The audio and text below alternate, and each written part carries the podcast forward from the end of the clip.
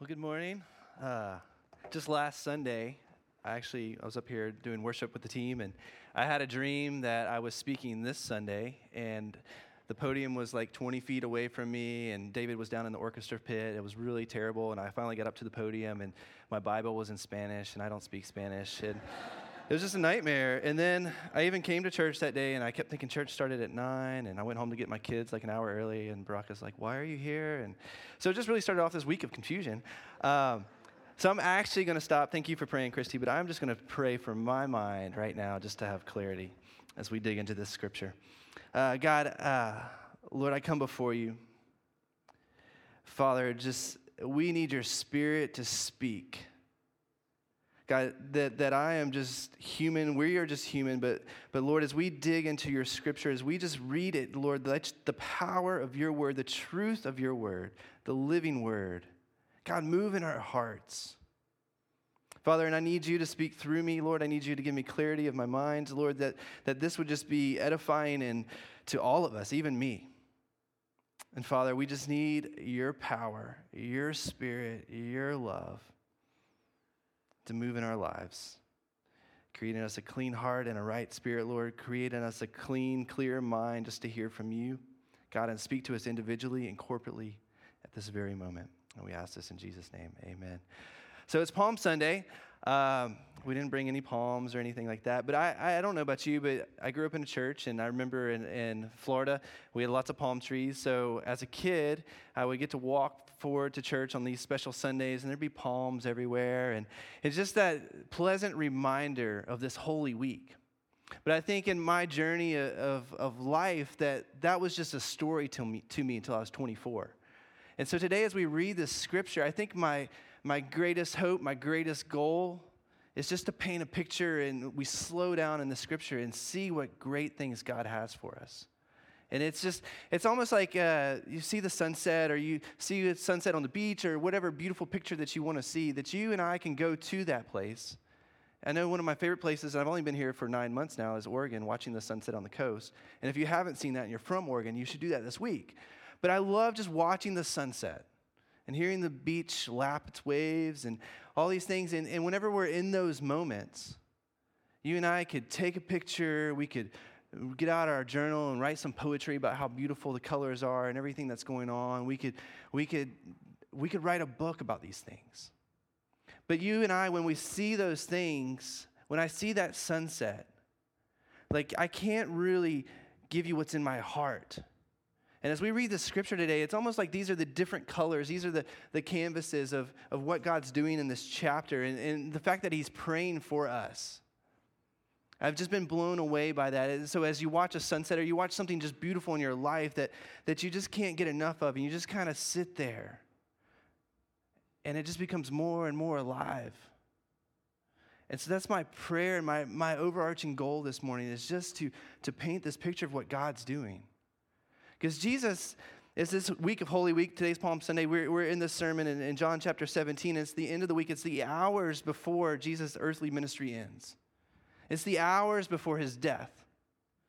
And as I've, I've marinated in this and I've just sat in this, I, I begin to just be blown away. My mind's been blown. Honestly, that Jesus, King of Kings, Lord of Lords, stopped and prayed for me. He prayed for you. He prayed for his disciples. He, Jesus wasn't about to, to die in some tragic death that he didn't see. He wasn't on the fishing boat and the boat tip, tip, tip size, whatever I'm trying to say there. The boat fell over and sank. I watched, Dino- sorry, I watched Dinosaur Train this morning. I'm watching my kids. So I may say things like that. I just get really confused. So, anyways, the boat tips over. Jesus didn't die. It wasn't some tragic accident. Jesus knew that he was about to be tortured. He's about to be beaten, whipped, stripped, naked, hung on a cross for all the world to see.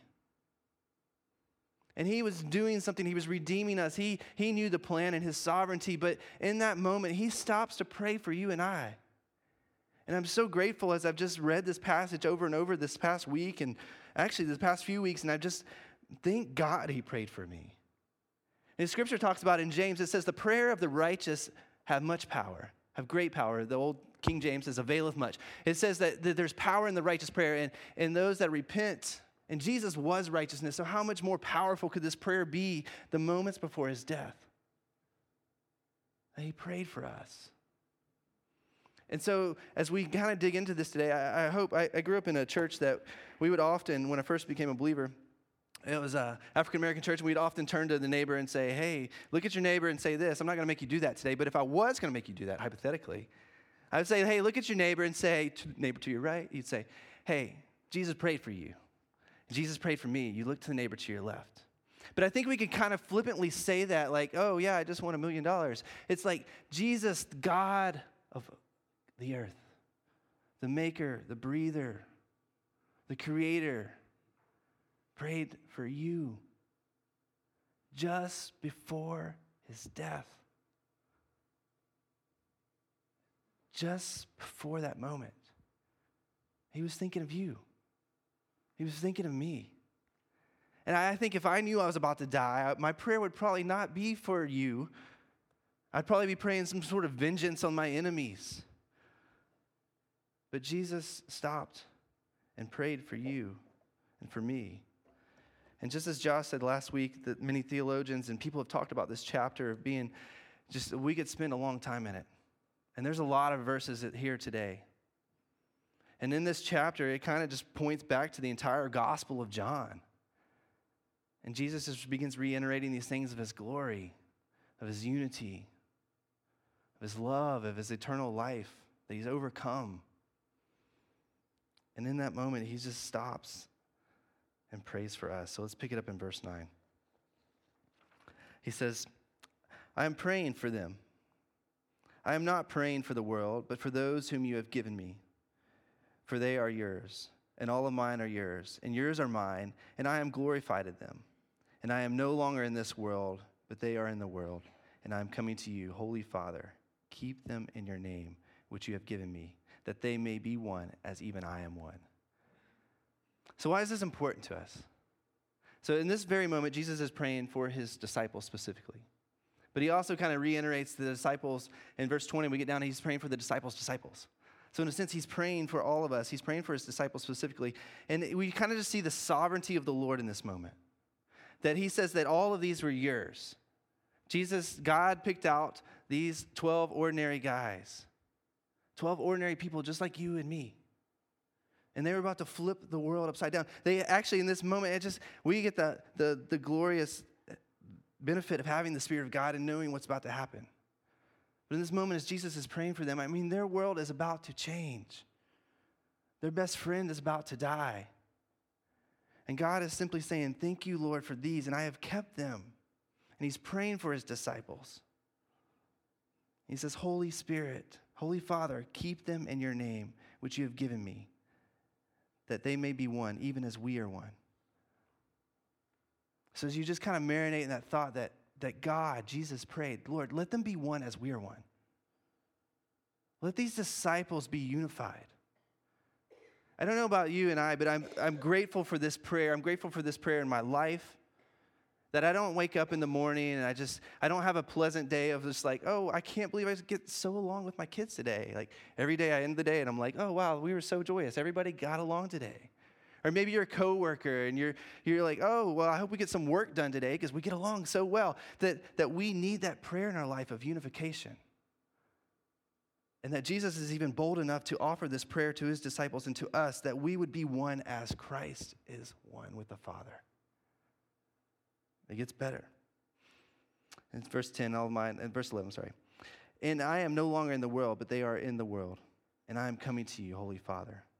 Keep them in your name, which you have given me, that they may be one, even as we are one. And while I was with them, I kept them in your name, which you have given me. I have guarded them. And not one of them has been lost except for the son of destruction, that the scripture might be fulfilled. But now I am coming to you, and these things I speak in the world, that they may be full of my joy, that my joy may be fulfilled in themselves. So Christ is about to go away. He's guarded us, He's guarded the disciples. I don't know if you remember in the verses previous in, in Luke, it talks about Peter wanting to be sifted by Satan. And Jesus says, I've prayed for you. I prayed for your faith that it will increase. And even in that moment, Peter doesn't know what's going on, but he's talking about when Peter will forsake him. But Jesus, even in that moment, prayed for Peter. He says, I'm praying for you. I often think, even this morning, that, that we in our pride of our little selves on this earth, we take such great pride in, in waking up in the day and making our plans to prosper and making our degrees and our money. But the reality is, it's the Lord who protects us. The Lord protects us. David prayed in the Psalms over and over again about, Lord, keep me from my enemies. You know, and my kids go off to school, and I often pray something like that Lord, protect them, keep them safe. My wife and daughter have been away for 12 days, and it's just every day, Lord, please protect them, keep them safe, and they're praying for us. But the reality is that's every day for us. Whether my family's together, whether we're united and we're driving down the van, it is only by the grace of God that we are alive. And how often we take advantage of that in our pride. And Jesus prays here, Lord, protect them, keep them. As soon as Jesus actually finishes this prayer, they're walking down into the garden, and, and here comes a band of soldiers ready to take them with swords and lanterns. But Jesus had just prayed for their protection. Without that prayer, I don't know what would happen. But there's no reason why the soldiers shouldn't have taken them in as well, or reason why the soldiers couldn't have killed them right then in that moment. But the band of soldiers comes, and Jesus, I always love this when the description of John, and they're like, Who are you looking for? And he's like, I'm, I'm he. I'm Jesus. I'm the one you're looking for. And they all fall down. All the soldiers fall down, they get back up, and it was like amnesia. They, it happens again. But in that moment, the disciples were protected. And Jesus still prayed for their protection, even though they were all going to abandon him. But his great love, he prayed for them. Verse 12 an amazing little nugget in there of being fulfilled in his joy. Verse 13, I'm sorry. Have my joy fulfilled in themselves. Jesus prays that we would have his joy fulfilled in us. And he's talking about the joy of salvation, the thing that is about to happen on the cross, the joy of redemption. We've spent a lot of time in the last few weeks talking about joy, and it's not just a happy party, birthday party all day long. The celebration graduation party is, is, joy in the midst of suffering. It's the joy in trial. It's, it's the joy of knowing that Jesus has conquered and overcome the world. It is the joy that he has disarmed the principalities of this earth. He's destroyed death. And he's given us the victory. That is the joy. And that's just as amazing that Jesus prayed that they would be filled in themselves with this joy. Verse 14. And I have given them your word. And the word has hated them. The world has hated them because they are not of the world, just as I am not of the world. And I do not ask you to take them out of the world, but that you keep them from the evil one. They are not of the world, just as I am not of the world. Sanctify them in the truth of your word. As you sent me into the world, so I have sent them into the world. And for their sake, I consecrate myself, that they may also be sanctified in the truth. So, what is God doing here? What is Jesus praying? He's praying that they would be sent out into the world, that they're just not taken out of the world. I believe it's in Peter, he talks about that we've been transformed from this kingdom of darkness and we've been brought into this marvelous light. Like, this brings God glory. The transformation of you and I, just human, fallen sinners, being redeemed by a great God, filled up with Him, protected by Him and then we have a participation in that. We aren't simply just the trophy on the shelf for the Lord, but He has called us to be the vessels of the good news of the gospel. We are the ones who continue to proclaim this message. And He has sent us out into the world. The world is actually mentioned 16 times in this chapter. 16 times. And I know in my own life how deceptive the world can be. That we're sent out into this world to share the gospel. And the world is, is, is very tantal, it's very attractive in many ways. It's luring. So much so that I often don't even think that I, I know in the, in the epistles it talks about that in the end times that even the elect would be deceived. And I just, the, the more I live, the longer I have birthdays, the more deceptive I really see the world. That even the elect could be deceived. And Jesus is praying for us, and we are walking out into this dangerous world. And in the West, the enemy looks a little different sometimes than he does in Haiti and these other parts of the country. He shows himself differently. And God has asked for our protection in that.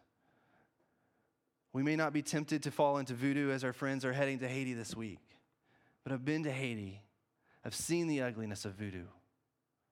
I've seen the ugliness it's done to, to people, but I've also seen the beauty of salvation redeeming those he's called. I've seen life transformation in Haiti. I've seen a church on fire that sings and prays all night long and puts my heart to shame. Even in those moments, I remember the first time going to Haiti as I think about the world and I think this is what I should do to help them. I mean, we were going with the mission to share the gospel, and obviously that's the good news. But as my first time as a rookie missionary, I remember gathering up a box full of Hot Wheels cars and just a bunch of little fun things, and there's nothing wrong with that. But as soon as I distributed those things, I, I realized I had caused complete chaos, complete arguing, complete fighting. And I realized the Lord was like, they were, they were fine before you gave them those things. They were happy. They had the joy of the Lord.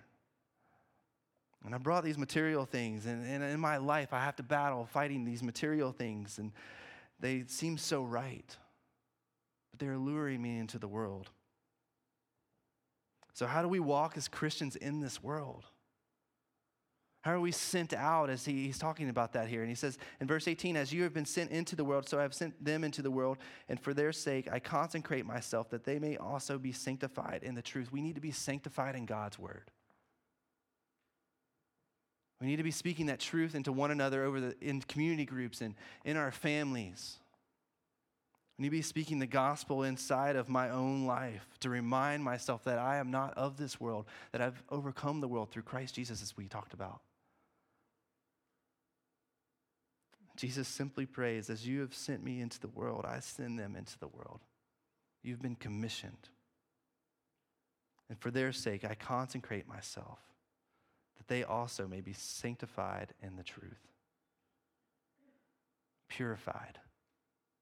The only way to be purified was by the death of Jesus. It was the only way. I mean, we, we were on the, the eve of all the years of history in this very moment of this passage that, that the priest had gone in and did the sacrifice and brought the lamb and they did the rituals. And in this very moment, this is all about to come to an end. The veil is about to be torn from the top down. The world is about to be flipped upside down because of Christ and the cross and the crucifixion and the resurrection of Jesus Christ. And in that moment, we are sanctified in the truth by Jesus. He goes on to say in verse 20, he says, I do not ask that ask for these only but also for those who believe in me through their word, that they may be of one, just as you, Father, are in me, and I in you, that they also may be in us, so that the world may believe that you have sent me. So, why is he asking? The why, the answer is so that the world would know. So here we are in the world. God sends us out in the world, but we're not of the world. We're a peculiar people we're set apart. And God prays that we would have unity, that the world would know that we're a different breed of people. We're a holy nation, a people set apart.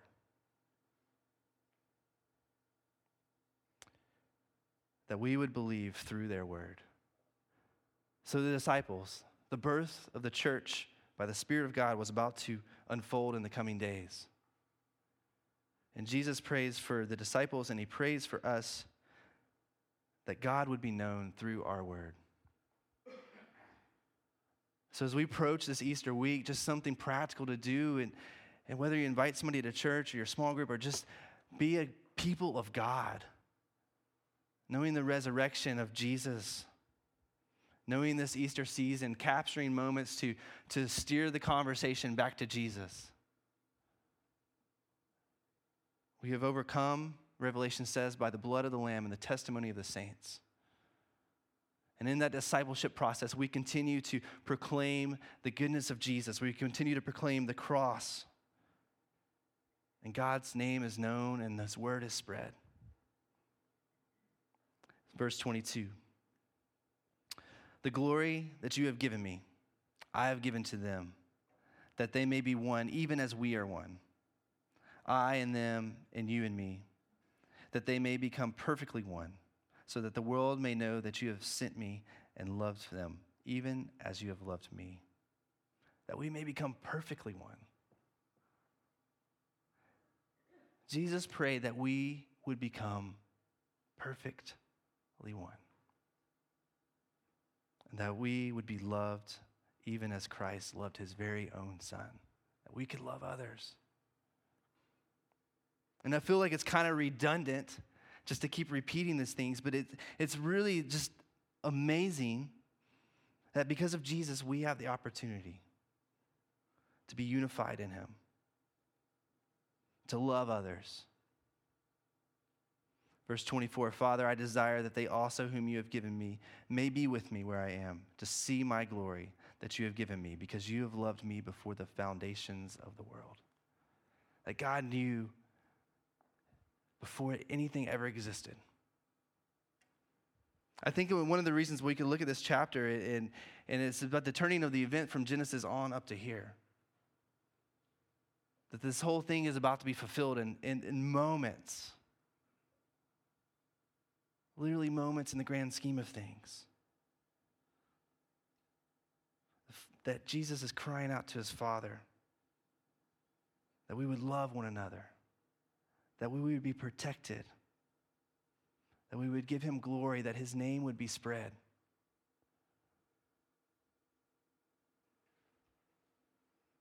That we could be unified as a church, unified as a community, unified as a city. I, I know as a dad, the thing that breaks most dads' heart is I have six kids and when they don't get along, and they don't get along for silly reasons the bickering begins of this and that, and this isn't fair, and that's injustice. And it's usually about justice, in my house at least, the scales of somebody got one more minute of something than I did. All the ice cream is gone, the Lucky Charms are empty. I could go down a whole list of this week. Um, but it, it breaks my heart. And because I'm human, I get frustrated and I react in anger quite often and yell and then I have to repent and I come to the scriptures and I preach the gospel to myself and I go and apologize to my kids and we start all over again an hour later. But it breaks my heart, and I just think as a, as a church, that the Father's love for us, there's a reason that He's praying for our unity. Again, because at the heart of our sinful nature is pride, whether we want to admit it or not, which would be prideful, but is pride that we have it all figured out, that we have the right way, that this method or that method is better. But Jesus, his heart has to hurt when the church is dysfunctioning and there's gossip and there's slander and there's, there's disunity. Because the enemy knows that if we are unified, there's great power. Because in those moments when we are different and we are set apart, when the world is falling apart, whether it's chaos or natural disasters, but the church becomes the unified strength, we do stand out and we shine for Jesus. And that starts inwardly with us. So, in this prayer, I, I hope in the coming days and years of my life that I can be of one accord with the church the greater church. He says, Father, I desire that they also, whom you have given me, may be with me where I am, to see my glory that you, may have, that you have given me because you loved me before the foundation of the world. And in that, just that we can be with God. So Jesus is in this moment. I'm going to keep saying it. He's about to face the cross. He's praying for our protection. He's praying for our unity. He's praying for his glory to be known. And then he adds this to the Father that they may be with me and see my glory forever. This eternal prayer. This very prayer that was spoken then still rings to today. That we can be with Jesus Christ and see his magnificent glory. And be with the Father, be with Jesus forever and ever.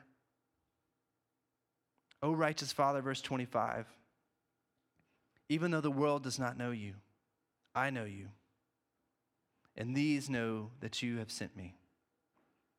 And I made known to them your name, and I will continue to make it known that the love with which you have loved me may be in them, and I in them.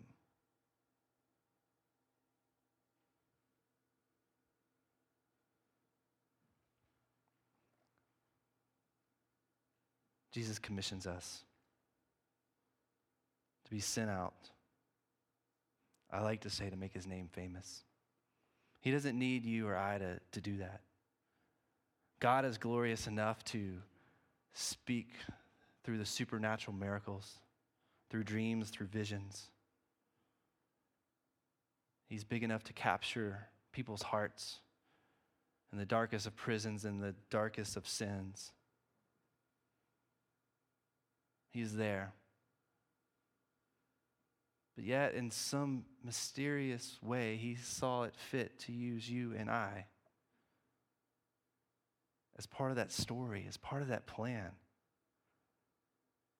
So much so that that was His last thing He said in His prayer before He steps out into this trial of terror.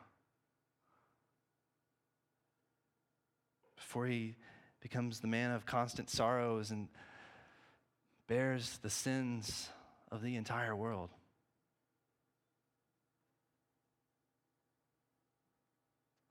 He says that, O righteous Father, even though the world does not know you, I know you. And these, us, the disciples, know that you have sent me. And I have made known to them your name, and I will continue to make it known. He will continue to make it known that the love that which He has loved me may be in them and I in them. We are that vessel that makes Him known. And if Jesus prayed for us, how much more should I pray this prayer in my life that I could make Jesus' name known? That I could walk this week in unity. Father, that you could protect me from the evil one. Protect me from my sinful desires, my, my lust, my pride, my anger. Because it's more than me that's at stake. And I think that's where we get that little sin twisted. That little lie that's in our head that it's all about you. It's, uh, it's just you. It's just you. Just do it.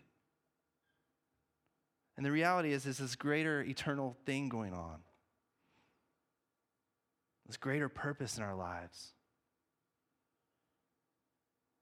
That we have the opportunity and the chance and the privilege to make the name of Jesus known.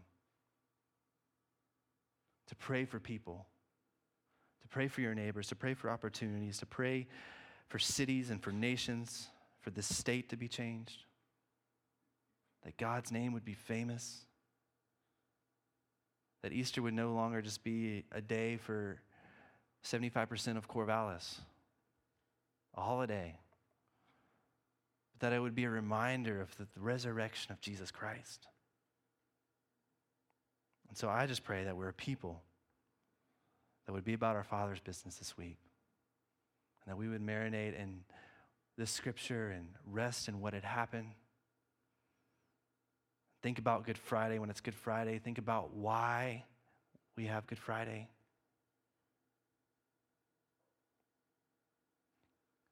Because I just know that was a story in my life for so long. That I remember, I don't believe I said this at the beginning, but I remember being in Sunday school in like 1984, 85, seventh, eight years old. And I remember the teacher talking about Easter and Palm Sunday and simply saying, I, they were telling this story, they were reading the scriptures, and I was just like, do we have to do this story again? Like, we've all heard this story. Like, I was really sarcastic And I got kicked out of the class, which I don't recommend doing that, but th- that became the reality of my life for the next two decades. And so I don't know where you're at today. And as we just read these scriptures, and there's so much there, like literally, we could pick something and stay there for weeks. But I just kind of wanted to give us this big, broad thing of God praying for you. God knowing you right before his crucifixion. God asking for your protection, that we would be unified, that we would make his name known just before his murder.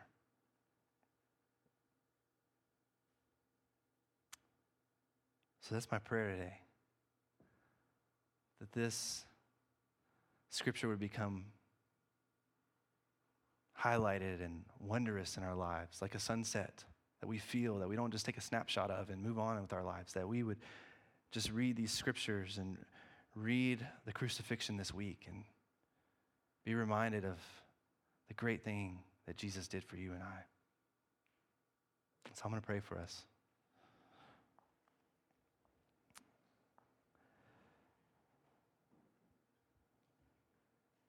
Father, um,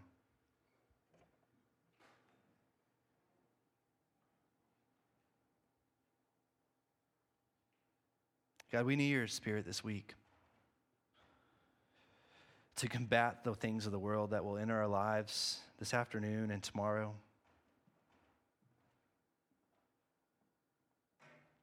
God, the evil one that is going around prowling like a lion, seeking who he can devour. God, we need your protection for our hearts and our minds. God, let us be ever so mindful by the power of your Spirit and your might, Lord, of, of what happened in history this day, this week. But not in defeat, Father, but in the fullness of your joy that you have overcome death and the grave. That because the perfect lamb was sacrificed and the, the veil was torn, God, we can come before you night and day, petitioning you for, for things of our lives, Lord, for forgiveness of our sins. Because of your shed blood, you made a way that we could be with you and see your glory for eternity. God, in this prayer, it was answered. Father, just help us to be sent out into the world, but not of the world. Help us to be a holy nation, a people about your business, kingdom minded, church minded, gospel centered, sharing the good news of you. Father, would you do that work in our heart today and in this week? We ask all this in Jesus' name. Amen.